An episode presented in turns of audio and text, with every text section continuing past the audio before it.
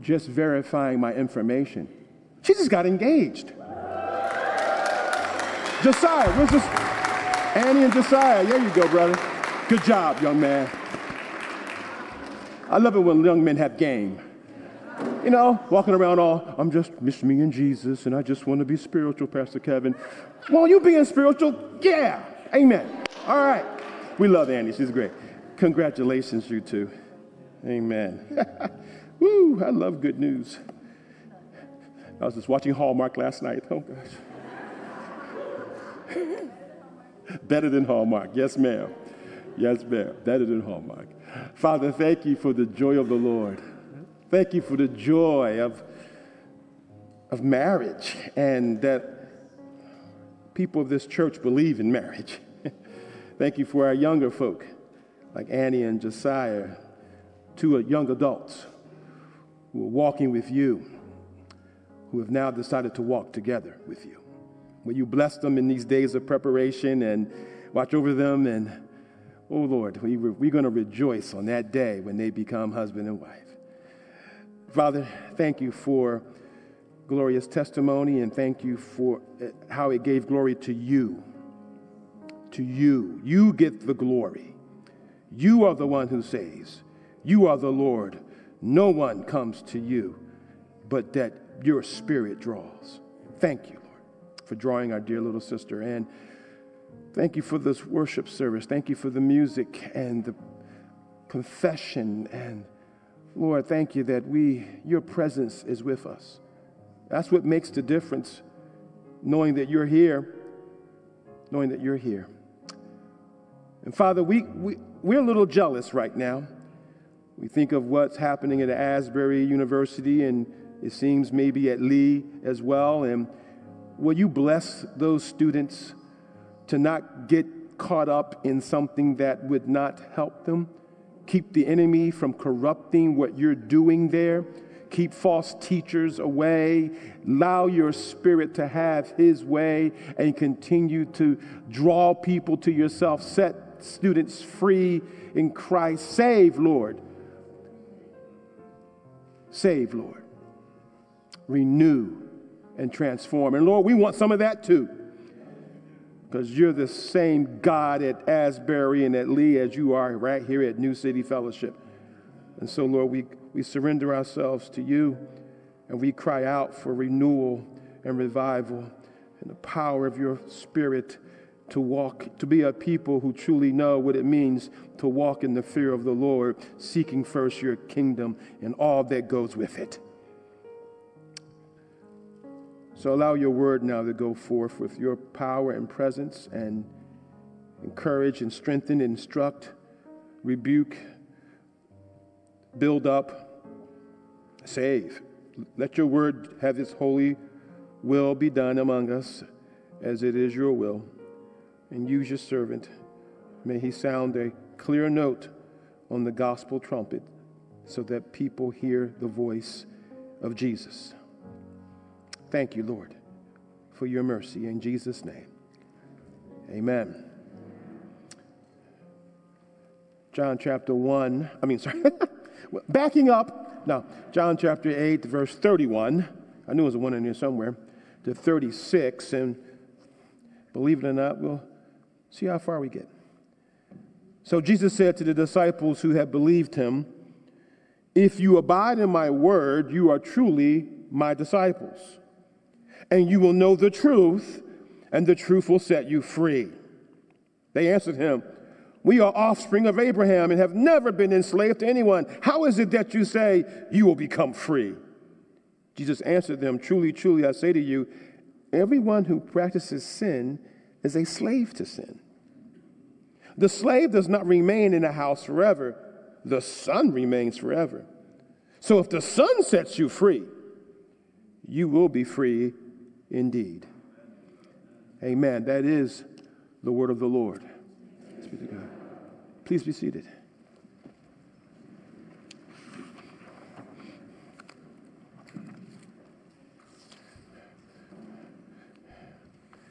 I was reminded as I looked at this passage of an old Negro spiritual called Old Freedom. And I wish I could sing it, but I can't, so I'm just going to read some of it. Oh, freedom. Oh, freedom. Oh, freedom over me. And before I'd be a slave, I'd be buried in my grave and go home to my Lord and be free. No more mourning. No more crying. Hmm. Oh, freedom. Before I be a slave, I'll be buried in my grave and go home to my Lord and be free.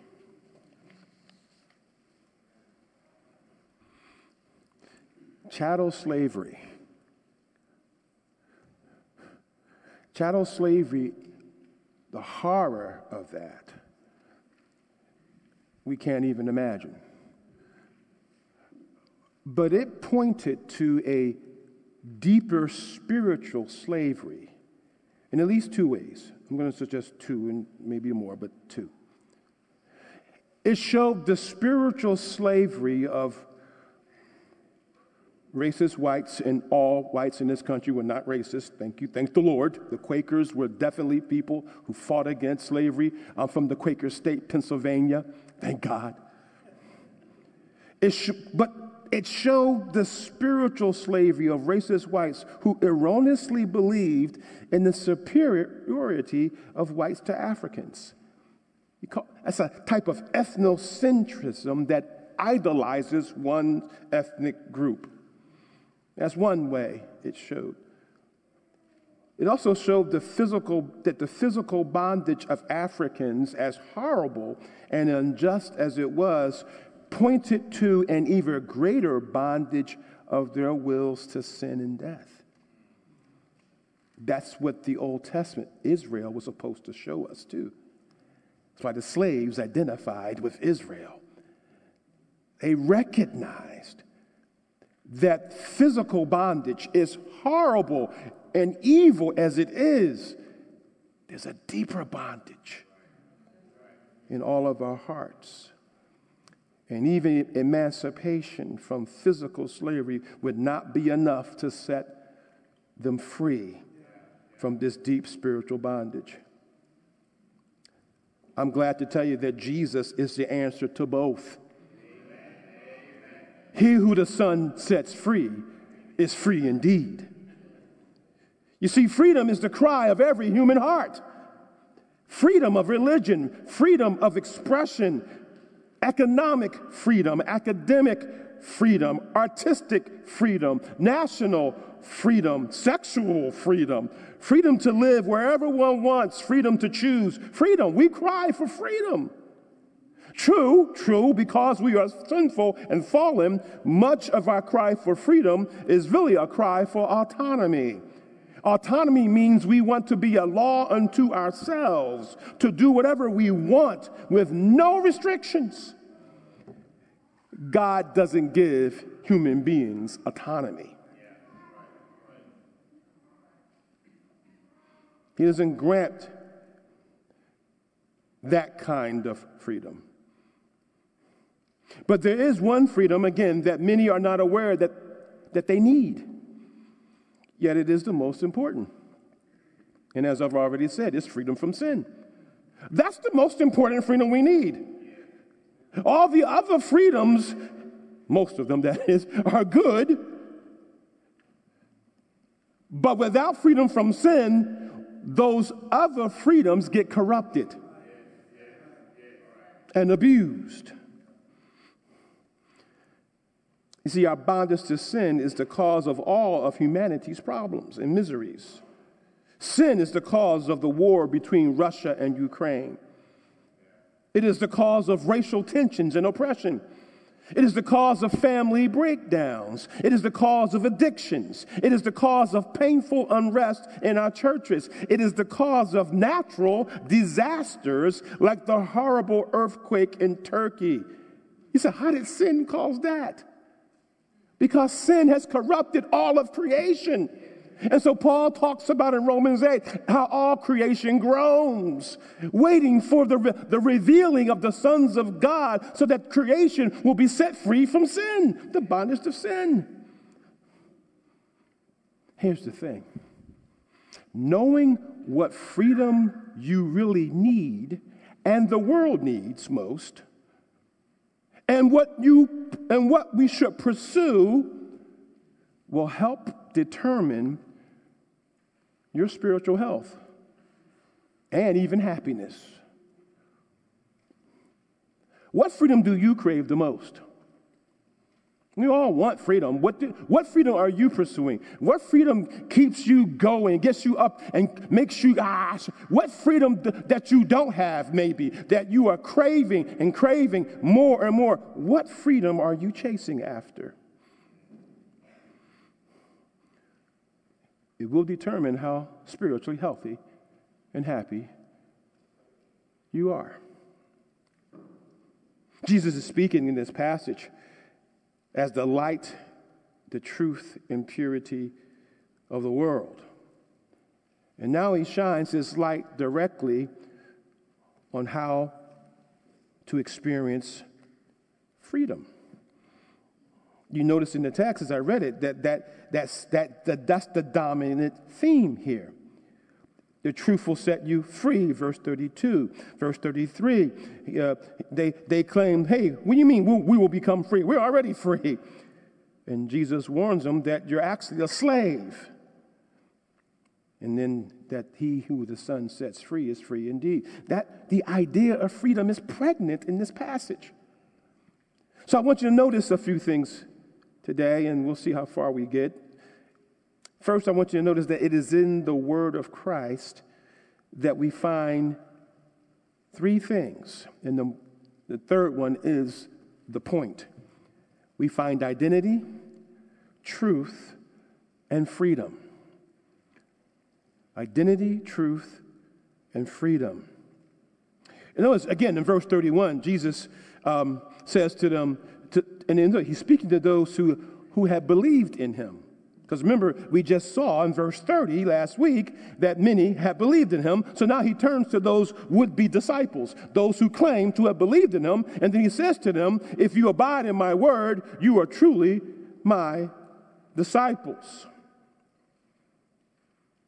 The benefits that Christ offers from his word, meaning his teaching, and keep in mind, all the Bible is the teaching of Christ.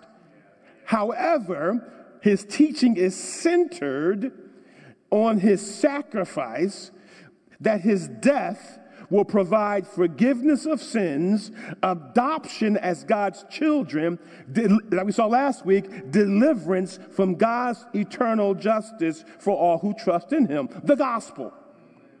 His teaching is centered in that gospel. But he's saying that these benefits are not given to those who are casual about what he says. Casual by casual, I'm referring to sometimes you can talk about casual in different ways, but one way I'm thinking about casual is how sometimes we tend to raise other philosophies and ologies and traditions up to the same level as the word of Christ. And so when we hear the word of Christ, we say, oh, that's cool, but what does? And we're not saying that to let the word of Christ speak to that other stuff. We're saying that because what we're doing is listening to the world and saying, okay, I heard what Jesus said, what the Bible said. That's, that's all well and good, but what does my favorite blog said, or my professor say, who is not concerned with the things of God, we're always, or what does my tradition say? Gloria, when her testimony, talked about some of those things that get raised up to the same level as God's word in various traditions of the church. Casual we can be very casual about receiving his word as good advice. That was nice, you know. It's, it's like Jesus becomes our life coach rather than our Lord.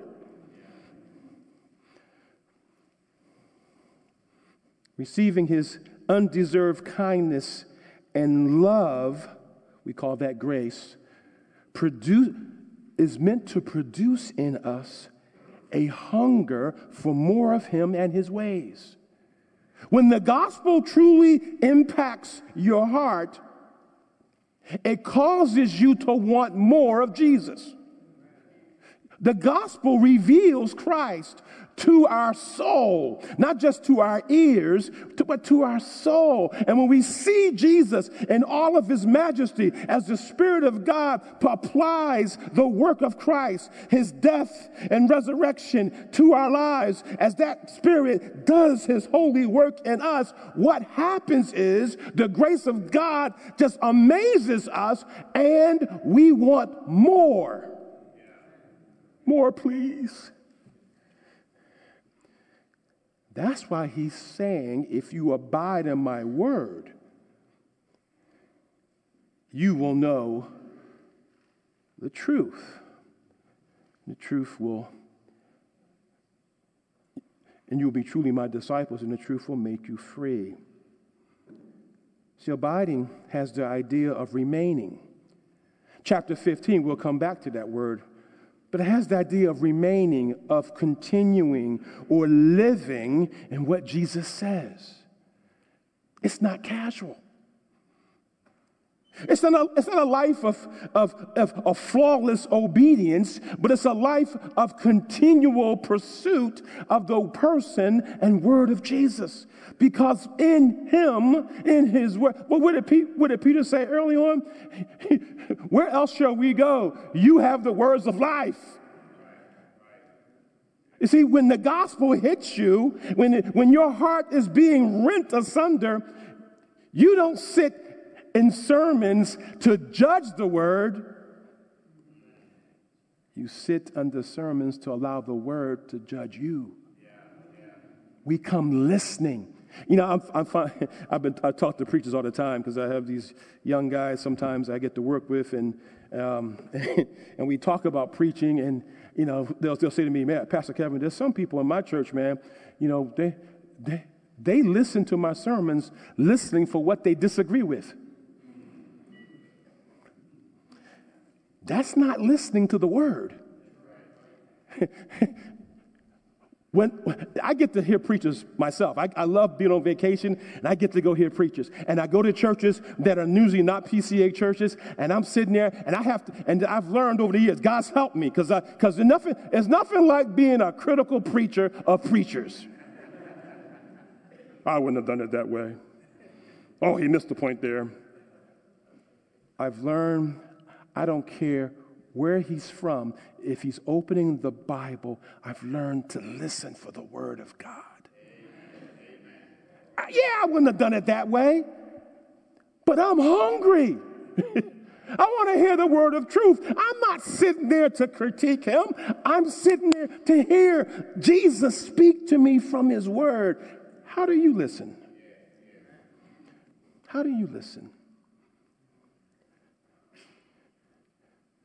His word is, is meant to impact how we live, how we think, how we believe, to abide in it no matter what.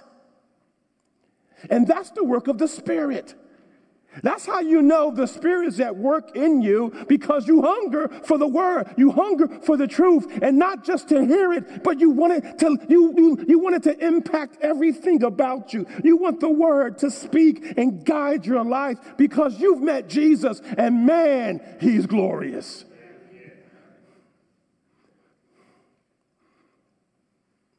I've met people, and you have too, who have said, I tried Christianity or Jesus, and it didn't work for me.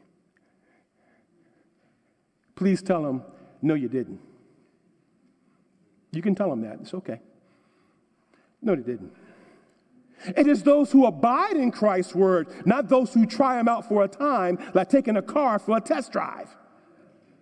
It is those who abide in Christ who receive his blessing, his word, his truth, and they find that he's real and true. But but to, but this little try Jesus, it's like listen, saints, listen, you got to hear this. I'm gonna change my metaphor here. Jesus doesn't go on dates. He doesn't shack up. He gets married. There is no trying Jesus. So you, then you go try Muhammad, and then you go try Harry. No, no, no, no.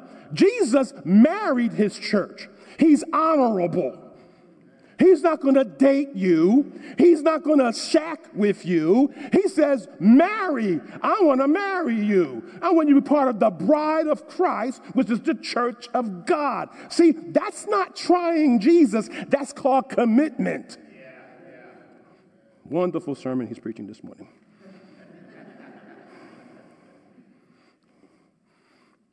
Jesus says this about this abiding in his truth. Why does he say this? Because way back in chapter 6, verse 66, by the way, 666, if you missed that,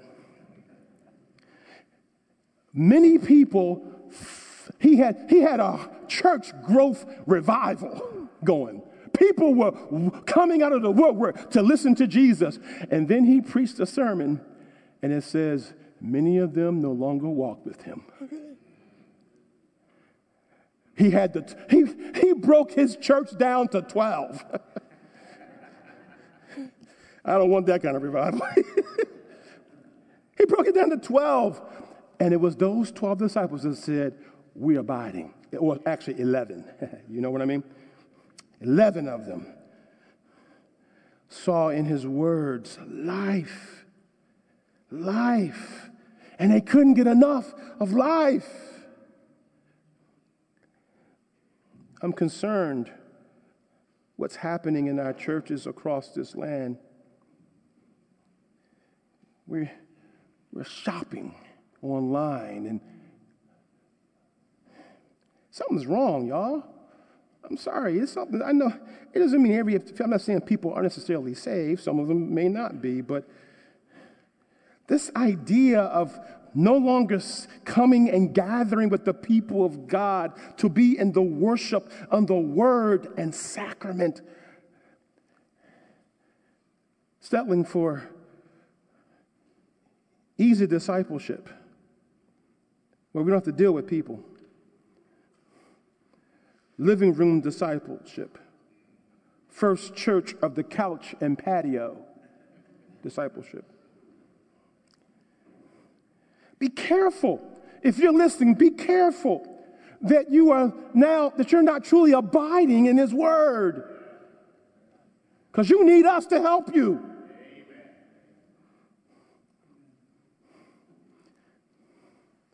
Again, I'm not saying everybody who chooses, it's not, I'm not saying that. You heard me say that now. I got it on tape. I'm saying there's a disease going on, a spiritual disease that's swept through our nation, and our discipleship is looking weird. Where's the hunger and the thirst? This is not hunger and thirst. Oh, okay. Pause. Oh, oh, oh, oh, oh, we'll watch a little bit of that one. Oh, a little bit of that one. Oh, little bit. That's not hungering and thirsting for the word or for the church, for the fellowship of the saints. It's casual discipleship. Jesus doesn't want casual disciples. Grace causes us to want him. And here's the thing about Jesus when you love him, he says, You also love my people. Matter of fact, he says, You can't say you love me and hate my people.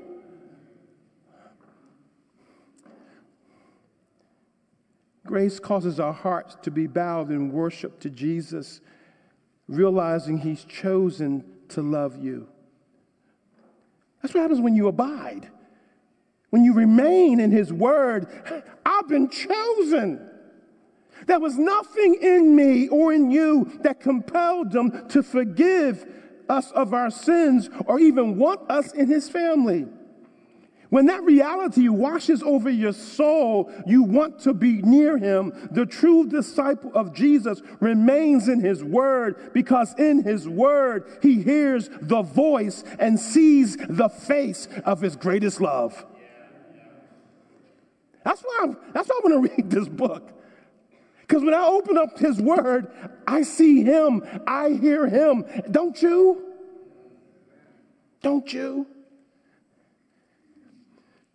Can't get enough of him. I'm reminded of my, my trial sermon was on Luke chapter 10, 38 and 39. It's Mary and Martha. You remember the story. Now, as they went on their way, Jesus entered a village, and a woman named Martha welcomed him into her house.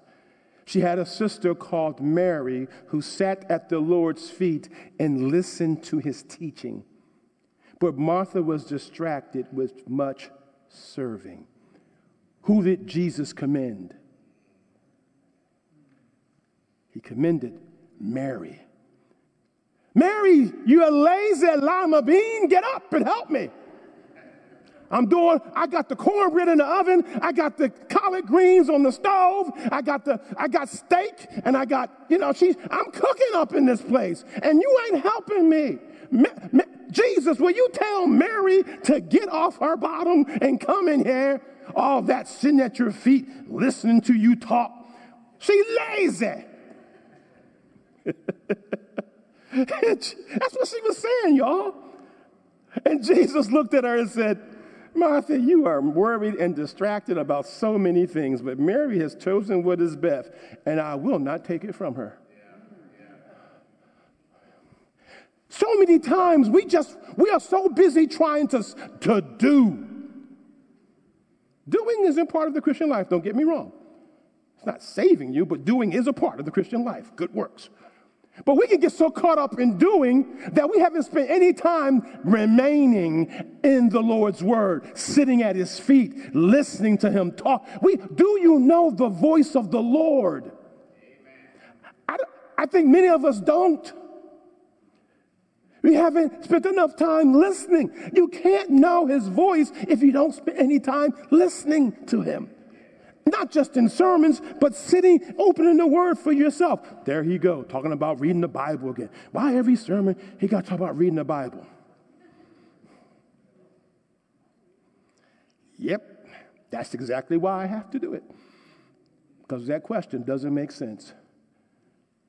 We're Christians meaning we're a people of the book. It is in this that we hear the voice of our Savior. So, yes, I will point you to the scriptures every single Sunday and challenge you to read it in Jesus' name every single Sunday because watching TV ain't gonna do it for you. Reading your little blogs, I'm a little, I'm my Twitter accounts ain't gonna do it for you reading great novels and going to see the latest movie probably ain't, ain't going to do it for you. We've got to spend time. Jesus says it so powerfully and profoundly. If you abide in my word, you are truly my disciples. That's a huge statement, saints, especially since he just told us before that, that that, that we have to be careful that we don't die in our sins and perish. And then he says, if you're truly my disciple, if you're truly, if you abide in my word, you're truly my disciple. In other words, eternal justice has been satisfied for you, disciple of Jesus. So, yes, brothers and sisters. Where are you abiding? What captures your imagination, your thoughts, and desires the most? What do you dream about? If it is not the beauty of Christ and his kingdom, then you're going to find his word boring and uninteresting. If Jesus does not capture your imagination, if Jesus is not capturing your heart, if Jesus and who he is and what he has done doesn't make you sh- shudder and, and with joy and, and reverence and awe, if you haven't met that Jesus, or if you're not continually sitting at that Jesus' feet, brothers and sisters, you will find his word quite boring and uninteresting. You will always find an excuse to do something else and read something else. You will always be saying, I don't have time to read the Bible. I wish I had more time, Pastor Kevin. You have all the time you need. In the story. You have all the time you need. We give it away to other things, lesser things. Never say you don't have time to read the Word of God. It's not true. You're lying to yourself. Don't do it. Listen. Jesus is speaking. He's, and he's saying to us, Listen to me. Sit at my feet. Let me talk to you for a minute. And when you do, when, when you prayerfully come to the Word, looking for Jesus in the book, meditating on the gifts He has given you, you will find the Word taking root in your life and in your heart. You got to open the present. Jesus has many gifts to give us. And they're found in His Word, many gifts. But gifts are no good if you don't open them. My wife is good at that. Sandy's not here, is she? She re-gifts. I don't re-gift nothing. You give me a gift, I'm keeping it. I feel honor bound to keep it. Sandy, she just loves giving. She just gives. And so you give, if someone gives her a gift, sometimes she'll just, she gives, somebody needs something. She'll find somebody who needs something and go, I'm like, did you even open the box? Did you even try it on? Because gifts are no good unless you open the box and try them on take them out for a spin. Do something, do what it's supposed to do. Jesus has so many gifts to give us. The gospel, his love and grace gives us so much. And the only way to open the gifts is to remain, to sit at his feet and just say, Lord, okay, tell me more, tell me more, show me more. Do it in your family devotions. When my kids were little, we, we used to, we, that's how we taught our children to sit in church, by the way. We taught our children to sit in church sit in pews because we, at home, we sat them on our lap and read the scriptures to them. And we made them sit on our lap. And they learned by doing it at home how to do it in church. Teach your children the Word of God. And then maybe they, uh, you got boys here. Yes, testosterone is real. I understand. But maybe, but maybe, just maybe, you'll find it's easier for them to sit in church and listen to the Word too, or, or just join the service. Last thing I want to say, and then we're going to break for the Lord's Supper. As you abide in His Word, He will also give you a new identity. And I've been saying it, but let me be clear. The new identity that you have is disciple. That's who you are. Disciple of Jesus. The word means learner or student. It refers to all those who follow Jesus, not just to the 12 we read of in the Gospels. Jesus chose his students. They did not choose him. John 15, 16. You did not choose me, but I chose you and appointed you that you should go and bear fruit, that your fruit should abide, so that whatever you ask the Father in my name, he may give it to you. You did not choose me, but I chose you. I remember vividly as a as a young man playing basketball in the neighborhood. Yeah, man, we man played we played ball every day. It was crazy in the summer. We played ball until the lights came on. And then we played some more.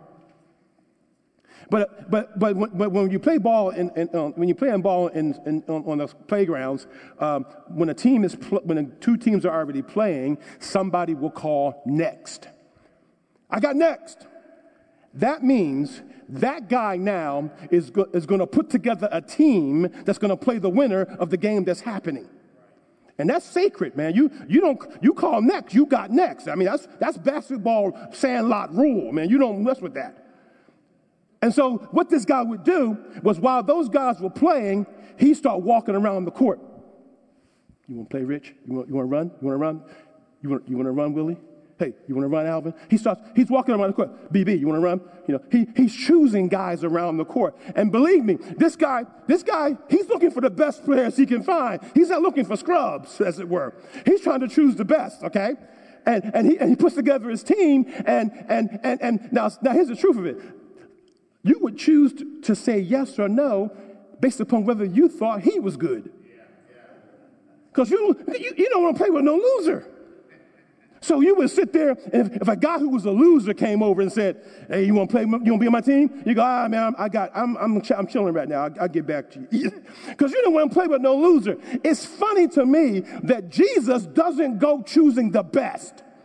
Jesus goes around and looks for the scrubs. He chooses folk who can't dribble. He chooses folk who travel with the ball. No, dribble, man. Oh, okay. He chooses folk who can't make a layup.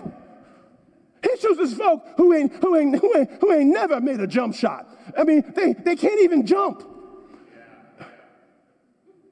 He chooses people like us to be his disciples. And, and, and, here's the thing about it. We look at him and we realize he's the best there. We definitely want to be on his team. You can't even say no.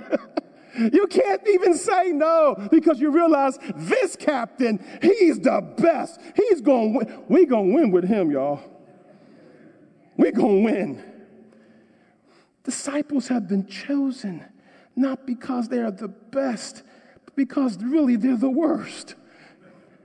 But they've chosen by the captain who is the best. And so now, being chosen by this great captain, by Jesus, we desire to be like him. That's the nature of discipleship. When Jesus lays hands on you, you want to not just follow him and listen to him, you want to be like him.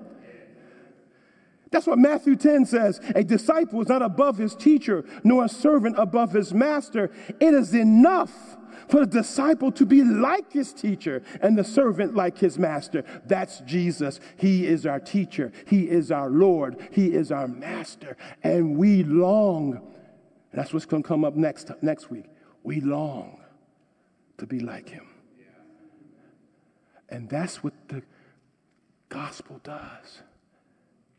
Jesus starts the process of transforming you and changing you to look more like Him. It's a lifelong process. We'll talk about it next time. But it's beautiful. And there will be ups and downs. Yeah, you're to, because you're still there. It's still you, you know, but there are ups and downs. And there are places where you, where you're to see where, oh man, I need help. I need work. Yes, you do. And that's okay. Jesus signed up to do that work in you. And if you don't see where you need work, you're in danger. You're in deep danger.